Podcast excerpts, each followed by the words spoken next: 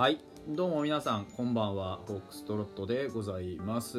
えー、現在時刻は21時26分。8月19日金曜日フォックストロットの野球語り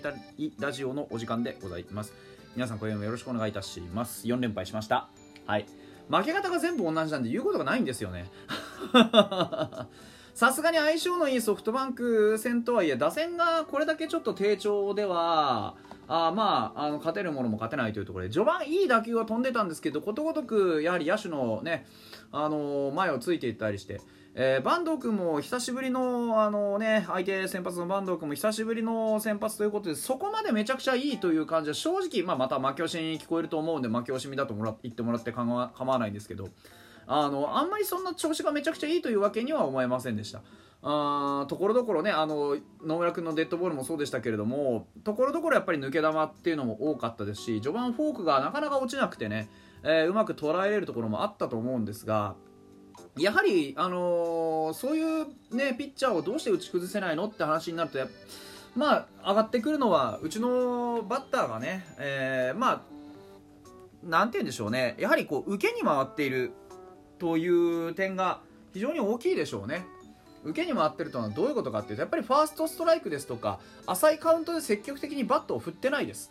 あの今日ヒットを打ったあ例えばあの 上川端君えー、見ていただければ分かると思うんですけど上川端君はやっぱりどういう状況であってもしっかりバットを振るっていうところを忠実にやってます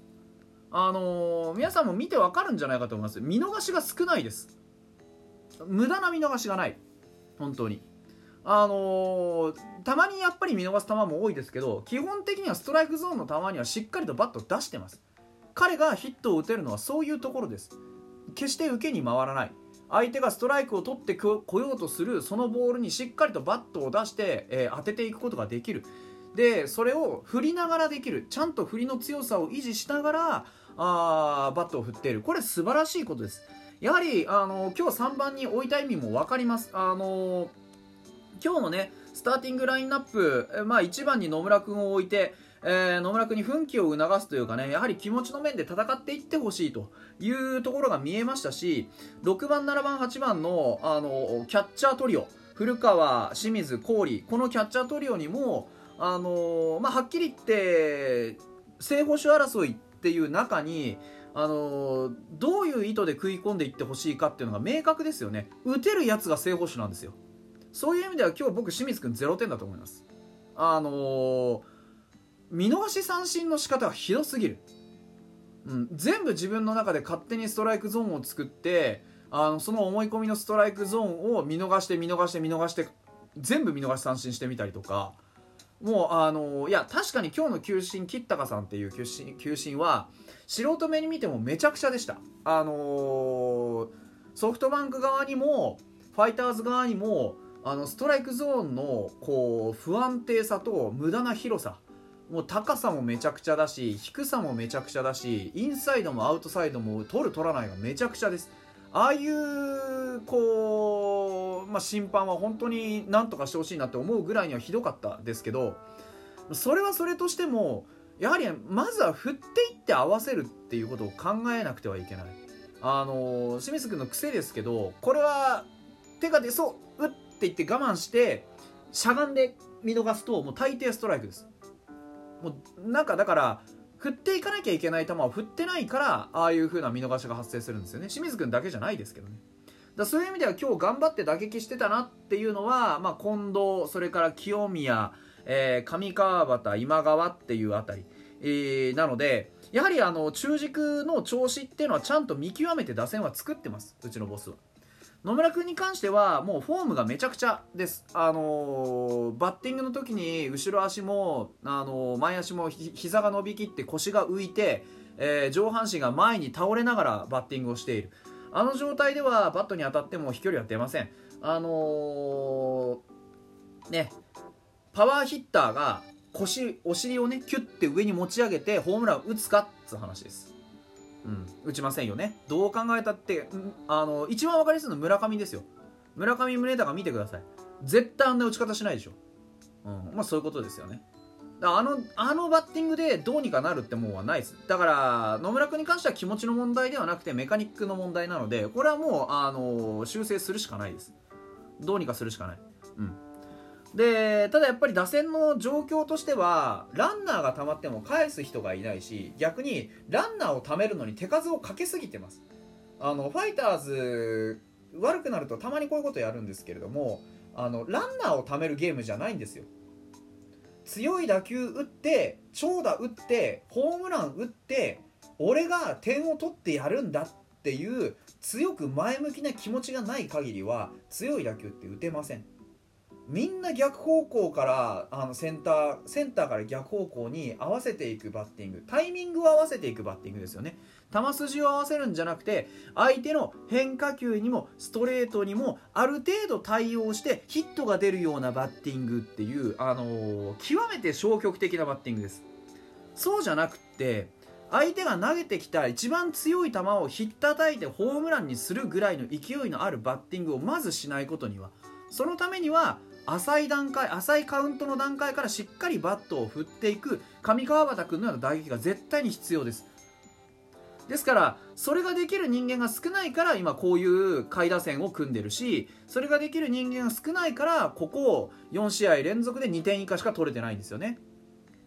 あの楽天戦から延べで平均得点は1点台です。まあ、この打線の状態で勝てるもんは勝てない勝てるもんも勝てないので。で今日ポンセについては本当によく投げました。あのー、素晴らしいピッチングだったと思います。これはあの別にあなんていうんですか嫌味でも何でもなくてポンセがやっぱりこうピンチになった時にねあのどういうピッチングするかっていうのは皆さんもよく見たと思います。あのー、まあ3回の失点はもうその前のキャッチャーの後逸が全てです、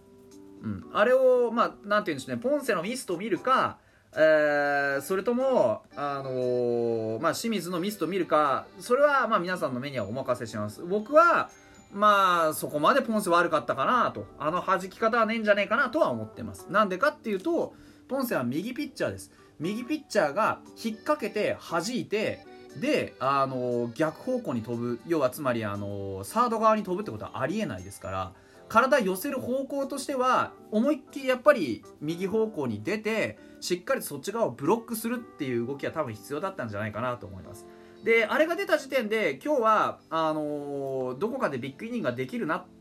もしくは大きく点を取られるだろうなっていうのはなんとなく予想がついてました。あのー、これはあの清水君の時マスクかぶってる時の癖ですけどやっぱりどこかで、あのー、ミスをした時にどこかで取り返そうと思ってあの視野が狭くなるっていうことが往々にして起こります。それが6回でした。6回結局あの先頭バッターにフォアボールを出したタイミングでも、えー、その後の柳田に初球をツーベースにされたタイミングでもえー、っとレフトの郡君が犠牲フライを許した後にポロッとボールをこぼした後でもボークをしたまあ、暴行する前の段階で4つ今出ていくシーンあの出ていってポンセに一言声かけて落ち着いていこうなっていう確認をするシーンって4つあったと思うんですけど1つも出ませんでした。だからやっぱりこういう時にあのキャッチャーとしての視野の広さ度量状況の判断力っていうのが試されると思います。やっぱり一言か声をかけてキャッチャーとピッチャーとそれからまあせめて内野手全員で1回きちんとしたあのエンジンを組んでねあのもう一回きちっと守っていこうなっていうのをやっていくべきだったと僕は思ってます。2点差っていう僅差の展開を4点差っていう大きな差の展開にしてしまったこの6回の裏の守備っていうのは非常にまずかったと思う。これはもう扇の要の責任だと言っても僕は差し支えないと思いますね。うん。だからそういう意味で一人ぼっちにされたポンセですけど決して試合投げ出してやけになることなくあの取れるアウトはきっちり取って帰ってきてですねその裏三者凡退をしっかり取った素晴らしい投球をした吉田康生君のあの帰りを待ってですねきちんとありがとうと言ってグータッチをしてでガハハと笑ってあのベンチ裏に消えてたポンセを僕は本当に好きです。素晴らしいピッチャーだと思います。うん、やはり押村区はそのポンセに対しての援護が遅すぎたということとあとはその裏に、えー、8回に投げた玉井君が簡単に先頭バッターを出してで北浦君がポンポンポンポンあのストライクゾーンの中に投げ込んでくるのに、えー、刺したる間も取らずにね、えー、リードに夢中になってしまってやっぱり清水君のリードっていうのはもう少し考えた方がいいんじゃないかなと僕は思います。あの清水君は絶対できる子なんですよ。できる子なんですけどこの自分の中にあるそういう集中しすぎてしまうっていう癖を克服するのはものすごく難しいです。でもそれに挑戦して乗り越えていかないとこのチームで野球できなくなっちゃうから。それは寂しいじゃないですか。絶対に絶対に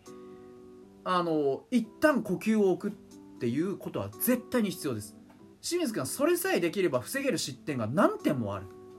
うん、そこに僕は期待したいですね。あとはもうバッティングに関してはあのー、第1打席のサードライナーが一番惜しかったですけどそれ以降は本当に0点でした。うん見逃しが多すぎる。これはもう清水君だけじゃなくて野手全体です。ファーストストライクを見逃してああ今の球ストライクだったなーって思ってるうちに次の球がやってきて思わず振ってしまうっていう準備の足りなさをひたすら突っ込まれるっていう展開です。これはもうあの全てにおいて受け身になってしまっているっていう証拠ですね、うん、ですから自分から攻めていく。自分からバットを振っていく。自分から何かを仕掛けていく。ビッグボスがいつもやってるじゃないですか。ランナーに出たら仕掛ける。何かを仕掛けていく。自分から仕掛けていく。これが大事です。アクティブな野球をしなきゃいけない。リアクションの野球じゃ勝てないんです。絶対に。自分からアクティブに前を向いて前進をしていく。そういう野球をもう一回思い出してもらいたい。明日は帰ってきた上沢直之です。エースの投球に果たして野手は報いることができるのか。そこに注目したいと思います。また明日。